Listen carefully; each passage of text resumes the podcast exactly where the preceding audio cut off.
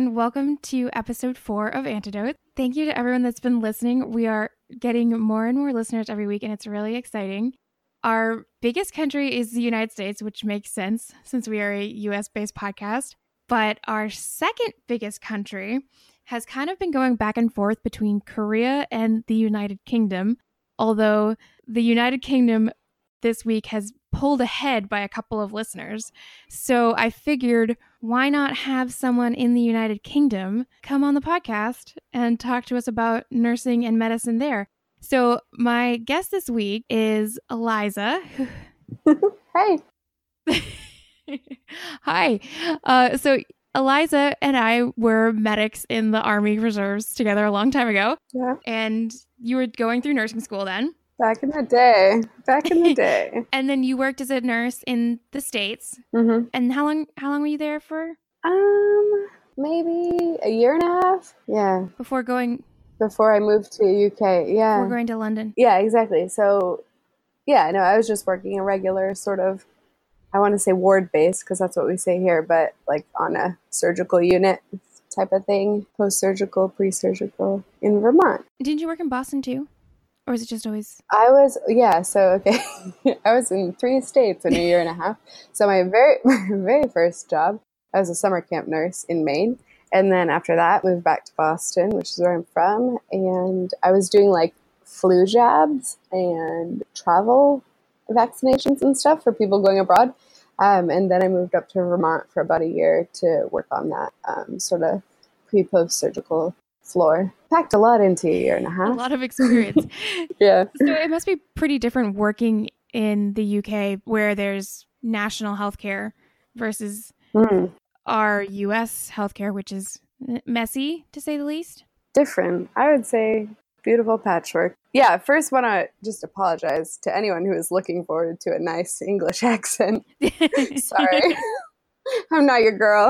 Um, but yeah, no, I thought it would be interesting. I had a lot of reasons for going to the UK, but thought it'd be interesting to just practice healthcare in a different country.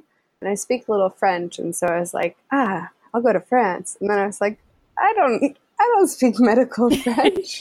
That's the stupidest idea. So I thought, hey, where, do, where else do I speak English? And it took me a long time to figure out that England was an option.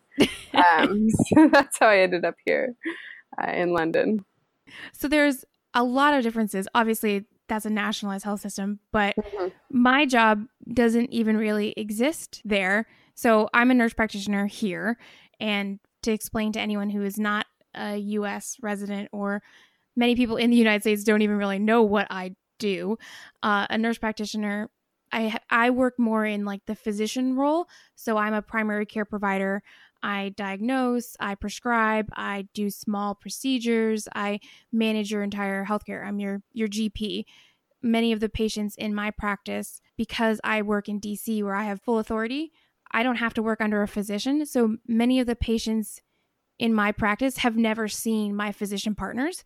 Of course, this is a collaborative role and just like any job in medicine, you know, we're always working with each other. I learned so much from my physician partners and I could never be on my own right now, but technically legally I could have my own practice in DC. That's not the case in every jurisdiction in the US, but it, we are advanced trained nurses to act more in that clinician role. But that's not really a thing in the UK.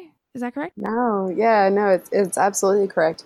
And when I was first sort of getting into the thick of all the paperwork of moving over, I thought, God, I'm spending all this time and money and paperwork getting my license. Sort of what's the next step once I get over there?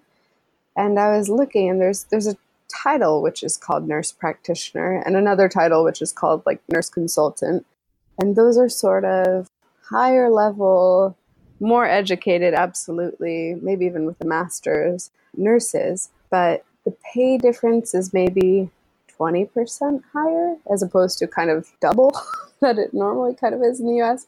And there's no professional like regulating body. So you kind of have all this education and yes, you're quite autonomous in certain ways. You might run some clinics. You might go on to like a nurse prescribing course where you can prescribe certain drugs if you're evaluated on them. um, but it's not quite the same role as a nurse practitioner. And in England, they have another thing called a surgical care practitioner, I think.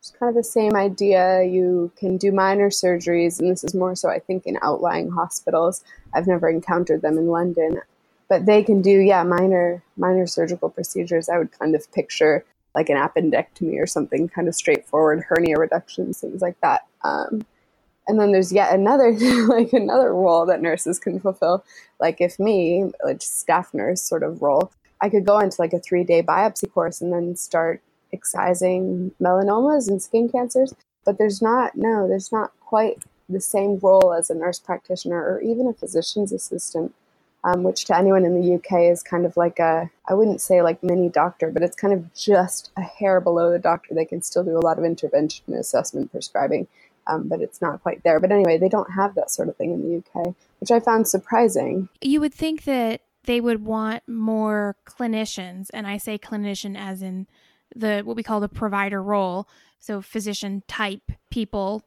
especially in a nationalized yeah. health system, because we are cheaper.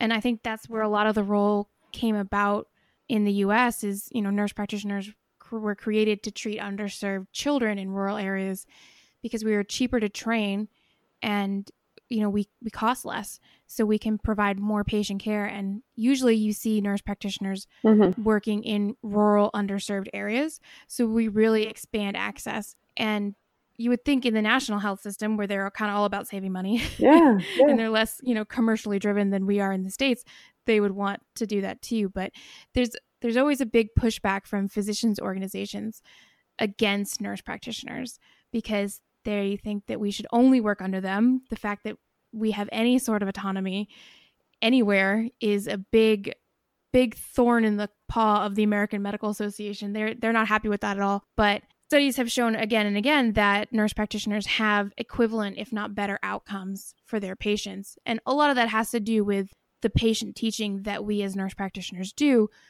We start out as nurses where your entire nursing education is based on patient education and teaching them about their disease state.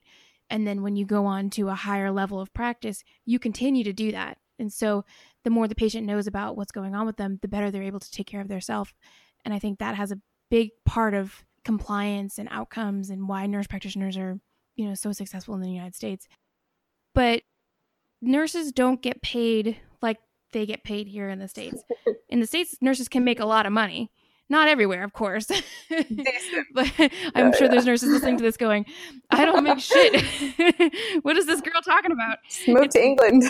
See what that's like. But I heard recently that uh, nurses in the UK, you don't make much money. No. And this is all, I'm happy talking about it because this is all open source information online if you want to look up a UK nurse's salary. So basically, outside of London, should we talk about this? Yeah, sure. should, should, we be realistic? Okay. Um, outside of London, I think the starting salary for a staff nurse. So we have a banding system that's like band five is a staff nurse, band six is a senior staff nurse, band seven is sort of like a sister, band eight is normally like a matron role, and it kind of varies. Sister titles, would be a charge nurse. No, sister is kind of like a nurse manager normally. Okay. Yeah, so senior staff nurse would often be a charge nurse. Yeah. Okay. But again, the structure is so different. It kind of blew my mind. But um, yeah. So okay. So staff nurse outside of London, I think they're around eighteen grand a year, which I was shocked. I was like, oh my god, yeah. eighteen grand like U.S. Yeah. dollars or pounds? Pounds, pounds. So figure one point three. So we're maybe around twenty two or something. Twenty two thousand dollars to be a staff nurse. Yeah, something like that. And then what? Maybe that How math you... was really bad. Maybe it's 25. But yeah, right, exactly. And then once you go into London, there's something called the enhancement because you're in the middle of the city. Um, and I think that's another 5K. So 26 maybe for a staff nurse, which I was I was completely like shocked when I came in to the UK. The only real way to come to the UK as a nurse is to be with a travel nursing agency, and they kind of help get your visa together and all sorts of stuff. And so when I heard that my salary would be 33,000, I was like, how am I going to survive? And then I looked and I saw, you know, all my colleagues would be earning that much less. I was like, oh my God. It's shocking. So I actually just did the conversion. So 1.3 US dollars equals a pound. So 18,000 pounds is 23,454. Yeah. Basically $23,000 Yeah. a year. And your taxes are higher there Yeah. too, right? Um, mm, there may be a 20 to 25% ish, but that comes with free healthcare. I mean, that could, So it is, it is what it is. yeah, but still, I, I was surprised to find that that was actually okay to live on. is there overtime and stuff too? Can you make more money or is that a flat There rate? is or- something called banking. So it's kind of, uh, I kind of equate it to per diem nursing, right? Where it's like a little bit more money, um, but it's outside of your contracted hours, basically. Um, so you can do a bank shift, but those again are kind of like, I don't know, maybe 180 pounds for a day shift, which isn't really commensurate. It's not time and a half, in other words. And when I when I look at people here and I'm like, no, I don't really want to do that. They're like, why? It's good money. I'm like, no, it's not. yeah, so it's wild. Yeah, Oh God. So just to kind of as a comparison, when I started out as an RN, I worked in home care. So this was not the ideal location. We got paid less than you would get in a hospital, like a big fancy hospital. Mm. You didn't have to have a BSN, so you didn't have to have a bachelor's degree. So they they could pay less for you. I was making so I was making $26 an hour, which works out to 52. 54 yeah, it 54. was Yeah. 54,000 a year, which is basically twice over twice what you guys make as like a staff nurse. Oh yeah, yeah. Plus I was getting overtime, time and a half for anything over 40 hours. If it was holiday pay, I would get double pay, Right. weekend differentials, and you could work multiple jobs. And then when you go on to being a nurse practitioner, again, very very very variable. Right. say that seven times fast. Nurse practitioners very regularly are making six figures. Yeah. Oh, absolutely. And that to me was like, once my other half kind of was like, okay, you're gonna be fine. Like London is not that expensive. I kind of like chilled out, but London's not that expensive. I mean, it's expensive. But he was like, no, like that's that's fine. That's like a reasonable wage. It is though, like to sort of millennials, people our age ish, that's kind of, you know, 30, 40 is kind of a solid wage for like someone that's kind of a few years out from university, um, which I found surprising because I'm like, God, London, everything is expensive. Why aren't people making more? But that's just it. Like, that's just kind of the going rate. So I kind of finally got over that. I've been here almost three years. Well, I guess they're also not paying off student loans. Exactly. There's not. There's none of have- that at all. I, I make a great salary, but uh, I'm also paying a mortgage and student loans Something takes a huge bite out of it every month. as I'm laughing but actually crying on the inside. Just a little bit, yeah. Just, but here I am, yeah, American nurse going over there. I'm like, yeah, still paying student loans from back in America. and you joined the army to Yeah, well, yeah, good lord. The nurses here actually, it's interesting. They have something called a bursary, which they get paid to go to school. Only a very tiny amount, like a few hundred pounds a month, but there isn't tuition because this is all sort of run by the government. Nurses go to school. It doesn't cost them to go to school, and they get a little bit of a kicker. I would call it army term um, for for becoming a nurse, and then you're kind of serving in the NHS almost like if you want to think of it that way, because yeah, they're going to pay you to go to school to to then work in the NHS. Um, and I don't think you actually owe them any time, kind of like the army. You don't owe them a few years, but you get that degree, and then um, yeah, you get paid sort of the whole way through. So I found that really interesting as well. So, any crazy stories about Yeah. being over there? Any fun experiences? Funny you should ask that.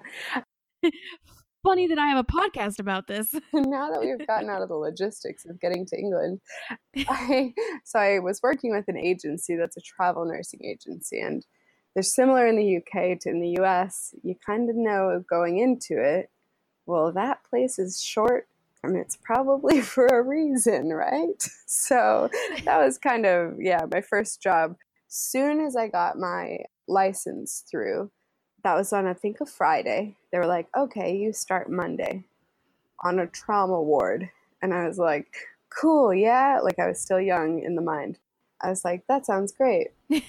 First day, they're like, all right, welcome, Eliza. Here are your five patients, seven patients, don't know how many patients. They did something also called buddy nursing, where you have a, another nurse with you and you have nine patients together, and that's even worse. But I was like, what is this place? And you you open the drug trolley, and it kind of looks like a Mm. clothing that sounds fun. I mean, if you imagine Narnia but full of pills and like yeah, like you open Harry this, Potter on a trip. I literally felt These like a pictures wizard. are moving. Holy shit. exactly. So it's like okay, so like it's all yeah, just the Wild West sort of situation. Don't really know how to explain how I felt going there. I knew it would be different and challenging, and you can't compare these things. But like, you open this is a hospital. Oh yeah, yeah, we're in a trauma hospital. Got it. trauma okay. center yeah and um, yeah you open this little cupboard thing that rolls around kind of like a workstation on wheels whatever they call this in the hospitals but enormous. And you open it it's like like someone's dresser drawers full of pill bottles. And like there's no barcode scanning or you know wristband scanning or double checks of this. You just have to like pay attention and make sure you're definitely getting like lyrica out of the cupboard like you're popping these and like i'm going nuts because i'm used to like a, a Pyxis or an omnicell like in america where it's like okay the machine spits out a little like hermetically sealed pill with a barcode on it and you scan the person and you scan the pill and there's Yeah. no way like unless you're being really really stupid like there's no way you're gonna mess that up Yeah. In the US, just to interrupt you, yeah every patient has a wristband. There's a barcode on it.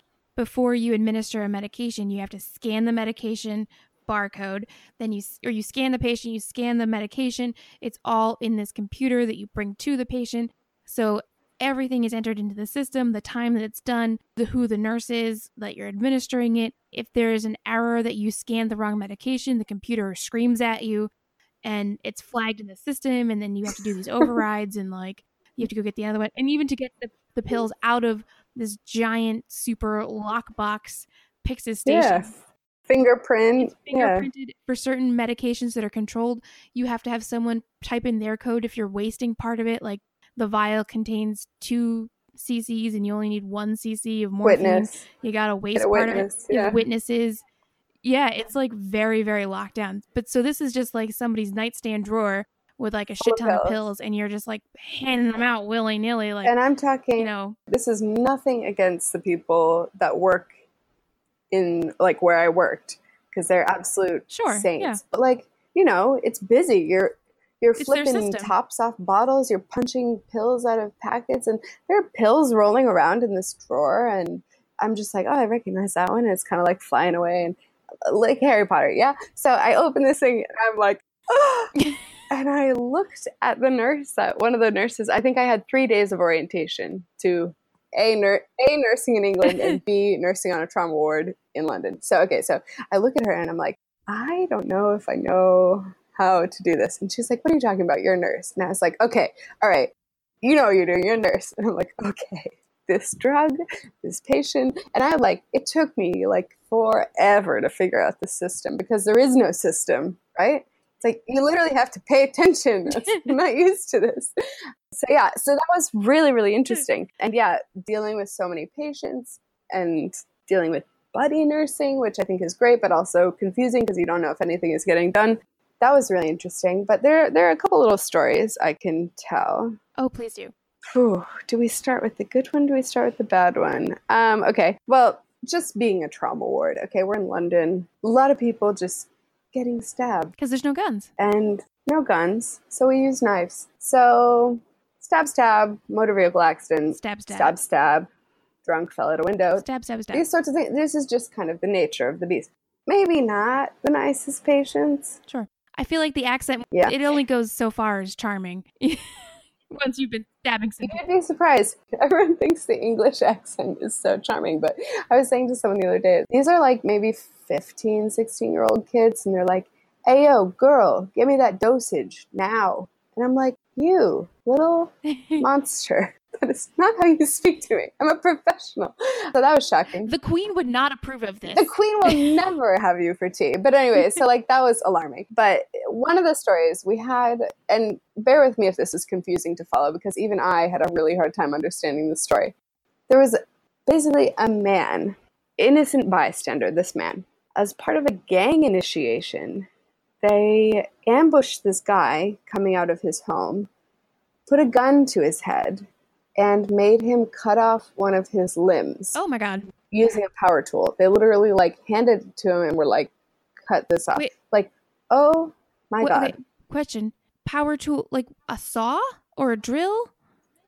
Similar. I'm gonna just be a little vague because Okay, yep. whatever it was, it was slow and it was sloppy. And he came in, sure enough, with missing a limb, and we were like, it was like nice guy. We're like, what? And I, me myself, How this far was up was the amputation? not too not too far. It was quite a low distal sort of amp, but at the same time, I'm like, what is this place? And then you kind of think, okay, they don't have guns, so they're going to use other things. like it was just mental. But they- it's crazy to me. But they did hold a gun. Yeah, yeah, oh yeah. They so okay, so they had a gun. Okay, but this is the gang initiation. Don't know whose idea this was, but the gang initiation was, you know, hold someone up, or at least he thought he had a gun to his head. It could have been a back of a screwdriver or something. But anyway, Right. I mean, you're not, probably not challenging authority in this situation. who knows what it was? Right, Yeah. exactly. Late at night, he, he thought he had a gun to his head. So yeah, so I guess this this idea was to hold a guy up, make him cut a limb off. But he wasn't even involved in the gang. He was like completely innocent bystander. So Oh, okay. So yeah, he's not being initiated. Got it. Yeah, yeah, yeah. Oh no, so as part of this is exactly the story is confusing because I even didn't understand it. Some one of these kids in the gang is trying to get initiated, so I guess they're holding a gun to his head, having him cut his foot off or his arm or whatever it was. And yeah, and he came to us and nicest guy. It was just horrendous. And that was one of the first people. I was like, what is this place? but yeah, I know that's the sort of thing they don't they don't really have a lot of violent gun crime. And I don't believe that there was a real gun, but it, maybe it was a squirt gun. So yeah, so they resort to these very bizarre rituals and stabbings, a lot of stabbings. Well, we used to get all sorts of trauma in EMS too. I mean, there was gun violence. Sure, we had like Yeah. shootings fairly regularly, but there was plenty of non gun violence. and I think a lot of times that the gun violence is reported about more, but there are plenty of machete Oh, attacks in the United States. There are plenty of really creative, violent tactics Yeah. that we would see all the time in EMS. You know, I worked in a very, very low income urban area. And like, have you seen someone's leg chopped apart with a machete? We would just walk up to someone and they had been Yeah. uh, attacked by a gang and with a machete, and we're just like, all right, I'm just gonna start folding the skin back in place here, and we're gonna tape this up, and we're just gonna go to the hospital because, hey, hey, hey. So sinister. Like, who, who are these kids? yeah, they were like rival. This was a rival gang member, so you were kind of like, Oh yeah, well, maybe you should not be involved in gangs. absolutely. That's a whole different socio-economic discussion of why we have Yeah. gangs, but Definitely. And it's you know it that makes it a little bit better for you as the Yeah. provider to not feel so bad for the patient when you know they probably did something to somebody and then that's why they're missing a lot of skin Yeah. Somehow they got there. Yeah. There's, there, there are innocent bystander. but when it's an innocent Crimes, bystander yeah. yeah. that's so terrible More often than not, though, it was these boys that are like, yeah, like 16, stabbing each other. And Mhm. I'm like, they they obviously their brains aren't developed, right? So they don't really not. understand consequence, and they're just doing this for the adrenaline and the I don't know praise of their friends. And we're sitting there, kind of half babysitting them, half providing medical care, and then we're also trying to separate, like, okay, this gang over here. This gang over here. We Right. had bays, which was something that was new to me in England, which like the original was Nightingale Bays. Yeah, like Florence Nightingale, like beds Aunt after Flo. beds. on Aunt Flo. Yeah. Beds after beds after beds, like in one big room. So now they've kind of cut that down. So you have kind of four man bays here and there.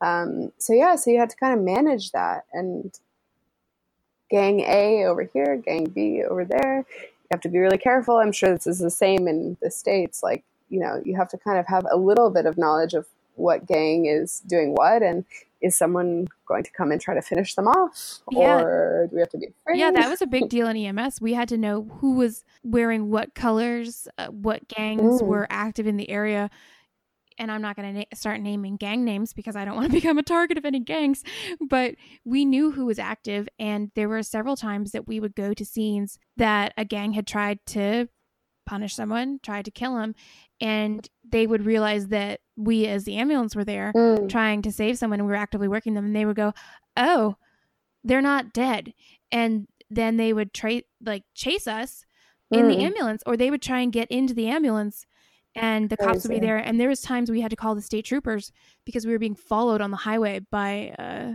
gang members of the opposite gang yeah. and it was like I don't get paid enough. Obviously, I'm still getting paid even as a EMT more than an English nurse, but right. still not getting paid enough for this.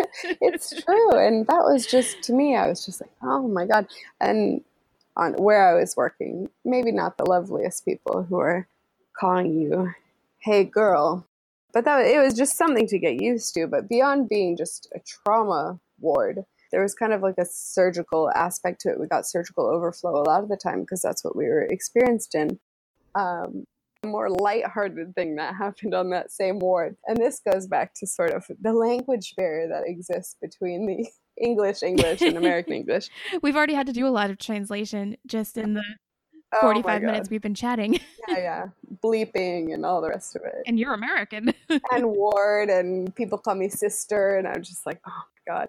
Anyway, endless, but this one was particularly upsetting or hilarious, depending on how dark your humor is. My humor is very dark.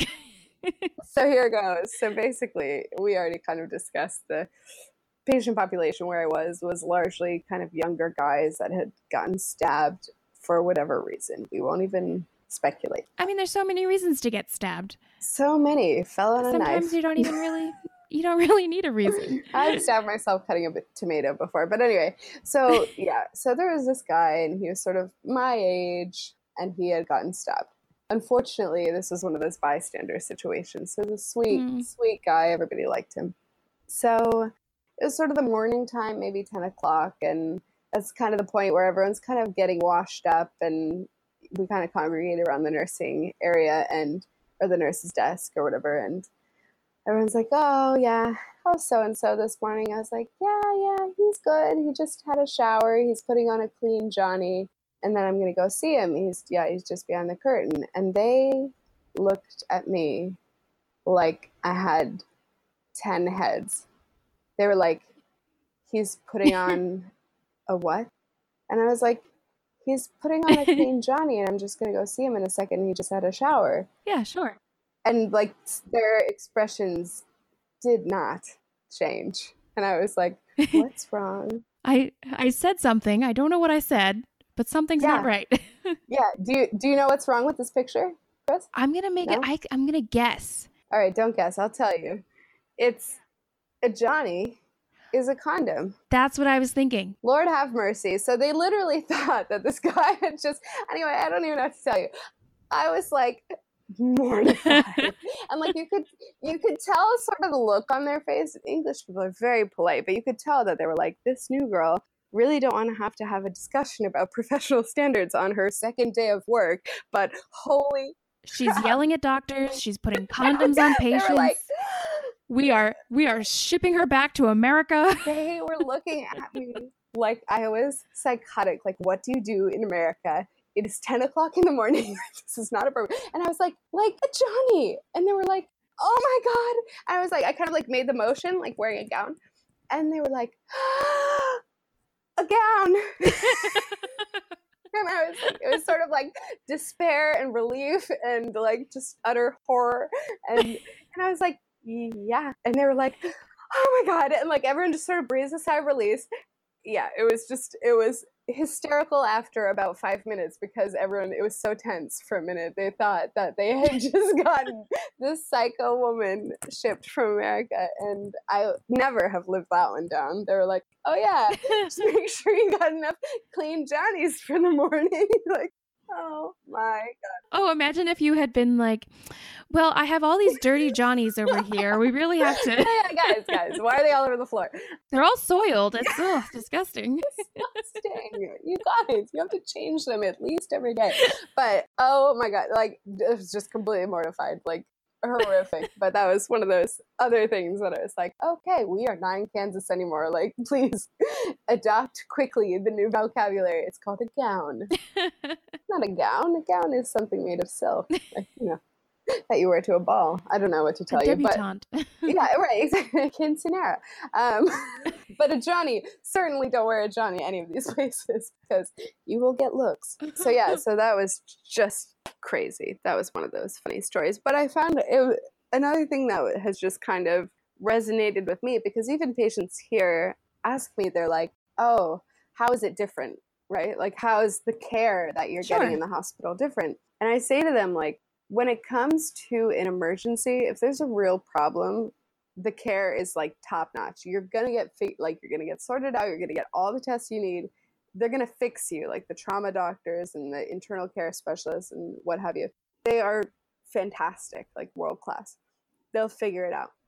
When it comes to stuff like, oh, my hip really bothers me. Well, then you join a waiting list, and that's when people get really pissed off Yeah. at the NHS. And this is why, like in my head, I kind of equate it to the VA a little bit because they have waiting times and they have strict appointment policies and stuff like that. Yep. Okay, think about how many people in the country probably have a similar problem. It's so unfortunate that the National Health Service doesn't have the capacity to keep up with all of these referrals, and that's why you end up with these wait times. But when it comes down to it, if there's a question of whether you have cancer, you're going to be seen within two weeks and of. That's it. And if you're if you're admitted through trauma like A and E, which is um the ER, A and E, accident and emergency, Mhm. same thing as the ER. anyway, Not the TV the- station. exactly right. Dramas, soap operas. no, no. Well, kind of, kind of the same, but different. You're gonna get really good care and world class and state of the art and just amazing.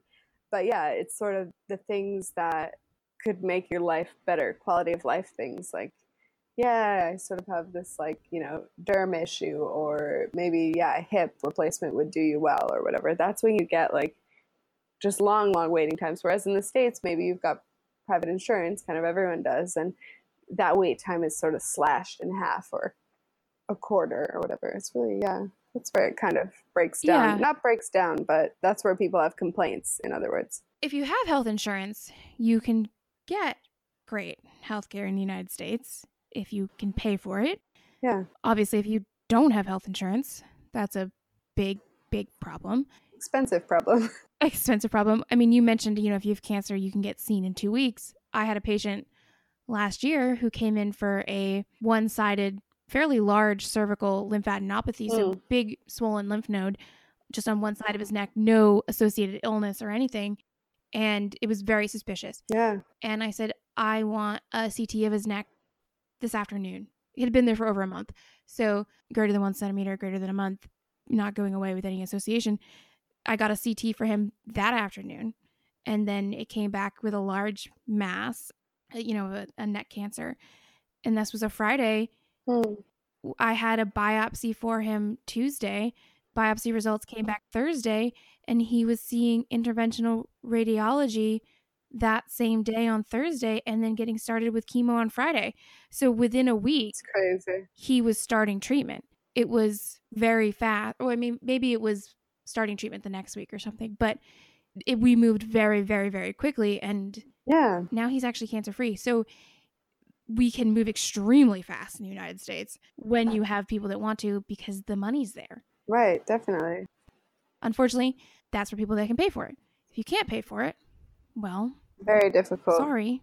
Two weeks would be wonderful if you had. Yeah. Definitely. two weeks would be absolutely amazing if you didn't have health insurance. And it's hard to know. So People are, are you asking know. me always here. They're like, "Oh, I wish we had that model," and it's like, well, I don't know what the right answer is. I, I think it's kind of a blend of the two. And then here in the UK, you can get private insurance, um, and I think you see people do that. That it's not necessarily that you have money, but if you've got an issue and you don't want to wait a long time, get private insurance, get it sorted out, and then just be done with it. Um, so there's always that option.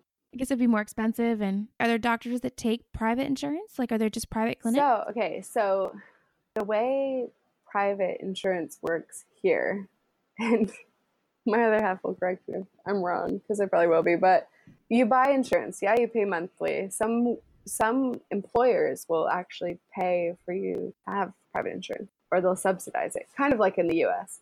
And then if you have an issue that requires a specialist, say you've got some cardiovascular issue, like your heart, heart is causing problems, mm-hmm. you'll probably be seen at a private hospital. But if you have something going on that is not covered by one of those hospitals, you'll be treated in the NHS. And sometimes even private doctors will tell you, oh, yeah, you've got this suspicious mole. It'll probably be quicker for you to just be seen in the NHS. And if you come in as a trauma, like if you get hit by a car and you go to accident and emergency, so ER, there is mm-hmm. no such thing as a private ER. You're going to go to one of the NHS hospitals because private hospitals don't have A&E. Um, it doesn't actually really make sense because who can you, how can you tell if that person lying on the floor has private insurance or not? It doesn't really make sense. So they all just come in through um, through the ER at an NHS facility. And it's funny because those people sometimes can say, "Oh, I have private insurance. I want to be treated privately," and we say, "Okay, we'll see if the if your private hospital can if if they have the capacity to treat what's going on with you. If that makes yeah. sense. The scope. They're not trauma hospitals. So it doesn't. It almost never makes sense to transfer one of them to a private hospital, but they kind of get in a huff because they're saying, "Yeah, I'm pri- paying for this insurance," but we're kind of saying back to them, "Okay, but this trauma center, why would you want to be treated by someone that doesn't specialize in trauma? They have yeah. their specialties. They might do like pulmonology and cardiology and you know anything. They can do all sorts of stuff. But when it comes down to it, don't you want to be treated in a hospital that you came through that emergency room and you've got trauma doctors looking at you every day. Right. And I don't know, that was always funny to me. You wouldn't go to a neurologist for a broken leg. Right. So, but they do sometimes. Patients in the UK still have as much autonomy of their own care and I I always like fiercely advocate for that. As they should, yeah. But at the same time, you kind of have to explain like well, it doesn't really make sense. So it's kind of funny. It's like a weird split. Patient education. Yeah. And that, it doesn't always come from the nurses as much as I found it did in the States. Like, I always found myself just talking patients' ears off. Because a lot of the time, where I was on a surgical ward, they would have their you know, part of their bowel resected or they'd have a stoma formed and that was new. And so you're you're teaching and you're talking all day long and you're answering questions, da, da, da. But there's sort of this reverence in England to the doctor and that's who the patient wants to listen to a lot of the time and that's just sort of a historical where the information comes from if that makes sense so it does kind of make it difficult but i still talk their ear off i'm like that's yeah. That's so weird because here in the States, the nurses are the ones that are the yeah. educators. I mean, the doctor will come in and tell you some things, sure. And the patients do want to hear from the provider, of course. But the providers will say, okay, you, you know, we mm. diagnosed you with diabetes. Okay, now the diabetes nurse educator who is specially right. trained in teaching about your diabetes and your medications and how to administer insulin and how to check your blood sugar and what foods to eat. Yeah. They're going to yeah. sit down for hours with you and teach you about your disease. And even if the doctor doesn't order teaching, you're going to do it. Yeah. You bet your ass the nurse the nurses on your shift are going to come in and do teaching. And when you go to nursing school yeah we have these these nursing diagnoses. Risk of oh god you roll your eyes at them. I mean they're important sure. They're part of the profession but holy shit they suck. I i hate nursing diagnoses. I never use them. I never use them. No no. Risk of impaired skin integrity. It's like um but every single time i remember being like haunted by this in school is every single patient has a knowledge deficit. Absolutely. You need to find something that you were going to teach them. I remember so clearly in school, I was at a clinical and you have to write your nursing diagnoses for the patient that you're seeing in the clinical. And my clinical instructor goes, You didn't put a knowledge deficit diagnosis down for this one. Oh my I'm god. like, the woman I, I can't figure one out for this patient. She goes, Every patient has a knowledge deficit for something. I mean, this woman was nice. I'm doing kind of a bitchy voice, no but kidding. we we butted heads on things, and I was like, the woman is a physician in like the Ukraine. she just doesn't speak English really well. She knows way more about this than I do. She's here for Yeah, yeah. I think it was some GI thing that she was like on a telly floor. I can't teach her There's something. no knowledge. She goes- Well, she has a knowledge deficit related to language. And I was like, God damn it. So applicable. I'm not going to teach a Ukrainian woman English as a nursing student. That's your intervention. She goes, That's your intervention. I'm like, Oh my god. No, teaching English is not my intervention. Well, you can find her resources. Now go away. And that's what nursing school is. Wow, nurses get jaded. But well, I don't know. That's just how I kind of found it, at least on the inpatient side. But where I am now, I work in outpatients, which is fantastic. You have something called a clinical nurse specialist. I did hear about this. These are cool. yeah, yeah. So similar idea. They don't get paid a whole lot more, Terrible, terrible idea. but the whole role is based around sort of following the patient journey. And they do have them in certain inpatient settings, like for example, cancer. If you're having a bone marrow transplant, there's probably a BMT clinical nurse specialist that kind of guides you along and they provide a ton of education and sort of reassurance and stuff but that's their like role 100% and those doctors are busy so they don't they don't sit there and talk all about these you know bone marrow transplant pre post aftercare what to expect etc so that's what the clinical nurse specialist is so integral to those sort of areas.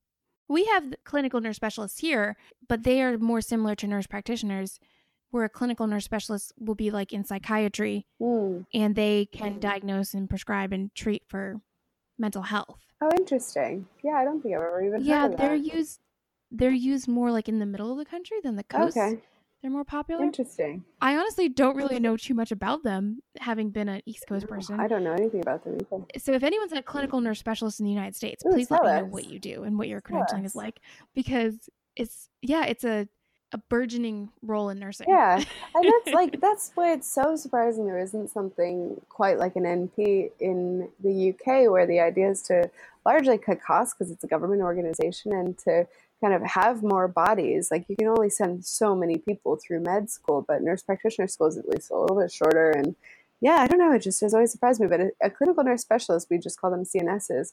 There's no formal training. You kind of get the job because you're well versed in that area and you have a lot of like strong clinical skills and experience um, and it's kind of all on the job. You kind of learn how to manage patients you know if they need a line if they need a scan if they need this that the other thing. The doctors will kind of you'll either detect it on your own and kind of make that decision or the doctor will say hey can you sort this out monitor this? So they're they're kind of like maybe maybe like a mini nurse practitioner role because they're they're quite involved in every individual patient's um, care. But yeah, no, it's it's an interesting role because it's not quite the same. Again, yeah, really intensive patient education, things like that. More like American nursing, to me at least. It's amazing how different things are. And now learning what just what you've said about Mm. the physician role versus the nurse role, I can definitely see why nurse practitioners are not a thing there. Why they haven't kind of, I don't even know how to word it, but uh, why there hasn't been more like, yeah, I want to be a nurse practitioner and has been more pushing for it because if nurses are supposed to be more subservient, and I don't want to say that and be insulting to No, UK nurses because obviously they are very, very educated and very skilled. But if the culture is there where the roles are more clearly delineated, then I can see that it would be harder for a nurse practitioner like what I do to come out of Yeah, that. it's kind of like this love hate thing I have with nursing here. Is like it's so old school. Like Florence Nightingale is like the hospital kind of down the street. St. Thomas's is where she practiced nursing and sort of She still haunts it to this day. Ah, yeah, I'm sure she does. Um, but like the nuns and things, they would line up the nurses in their white dresses and just make sure their shoes were clean and stuff. And it was so like So army getting almost inspected. yeah, military. Yeah, exactly. And, Dress like, right dress. Really, yeah, exactly. This sort of like you know, yeah, traditional thing. And the nurses had their roles and the doctors had their roles. But it's almost created sort of this glass ceiling. If there's going to be a role like a nurse practitioner, they're really going to have to prove themselves. So it hasn't happened, but um. I think in the future, especially with the surgical practitioner role that they have for nurses and things, I think more and more you're going to find that it just something's got to give. There's there's so many waiting lists and things like that. They're going to have to start outsourcing more and more towards nurses and other um, professionals. But it'll be interesting to see what what happens in the next few years with it. Yeah, nurses are an educated and adaptable workforce. Totally. I think it's probably just a matter of time before they kind of expand the role yeah, even more. I hope so. So we'll see what happens with it. But it's definitely been really eye opening for me learning what it's like to work in a completely different system. So, private insurance versus the government sort of system of the NHS. And then, yeah, sort of the assumptions that people make about both sides can be really wrong. And sort of my take home to everyone that always asks me about it is you're still getting excellent, excellent care. The only time people get frustrated is when something could be better, like a joint or something sort of less pervasive than cancer or, you know, a motor vehicle accident or something. But no, definitely still world class care, um, just provided in a different way. And when people ask what nursing's like here, I just say it's like cooking in someone else's kitchen. It's like, yeah, okay, I know what I'm doing. It doesn't look like I know what I'm doing because I I don't know how to use your blender, but like we're we're we're still making a smoothie at the end of the day. Like it, it's all you're gonna get to the same end result the way of doing it is just going to be different. I like that analogy. yeah, and like that's what it feels like. Have you, if you've ever cooked in someone else's kitchen, it is freaking disorienting. You're like, I swear, I'm not this useless. I've done this before. right, exactly. Who doesn't have knives?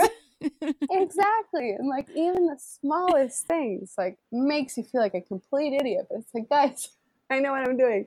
I've just never used this TPN or IV pump or something. Like, I know I look like an idiot right now, but I promise. Oh, technology will always make you look like an idiot when whether you're going to a new hospital or a new country. absolutely. Absolutely. I would love to have a UK nurse come to the United States and see what we do that they think is different. Yeah, what they think is just so mind blowing that we do that they would never. I'm sure there's stuff that we do that is just rogue. Probably paying for healthcare. I could go on. That just cracks me up. I know. I'm sure. Maybe maybe we'll do another episode. We'll have you come back if something crazy happens again. If you oh yell at more gosh. physicians, I will keep you posted. Just just so Liza got fired, and we're gonna do a podcast about it. Exactly. Uh, let me tell you about what it's like to get fired from the NHS. To, to be honest, one of the things that's been really incredible, the NHS is so diverse.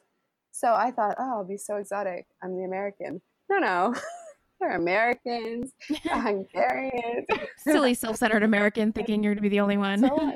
Australians, people from New Zealand, people from literally every corner of the world. You are not special. I just speak English with a funny accent. that is literally it. Um, so I have loved that because it doesn't matter where you're from. You all get the same education, work in the same job. I, I, I have just thought that's fantastic. London is a real melting pot, but in some in some cities that are really diverse, you don't see diversity across a profession, if that makes sense. Yeah. Um, but healthcare totally is. There's just it's just really amazing. I think it's really cool to work with all sorts of different people. Yeah, I think everyone should do it. Work somewhere else. Do something different. I, I would love to work in another country, but my job does not exist in another country. That is true. So the only way I could do that is if I went overseas with the U.S. government. So, and then you're kind of working still in a U.S. healthcare facility. So, not really the exact experience. Not quite. But, but you'd be in a different place. Yeah. One day. Well, if there's any UK nurses or foreign nurses that are working in the United States and want to share your stories on the podcast, share them with me. Get in touch with me at antidotespodcast at gmail.com or on Facebook at Antidotes Podcast. And you can also follow our Instagram at Antidotes Podcast or tweet us at Antidotes Pod. I created a Facebook group, basically Antidotes Podcast group, and I'm going to be posting some content and maybe I will convince Eliza to answer some questions about her UK nursing. Throw at us. Throw on there us. Too. I'll be just as brutal. Yeah. Clearly, we like to talk, so we can talk a little bit more on the Facebook group and get some people to join it. And I'll post some pictures and just get people more involved in the podcast, but it's really taking off. So thank you everyone for listening. We are going to be doing some more stories from more healthcare professionals next week, and I will see you all then. Have a good night. Bye bye.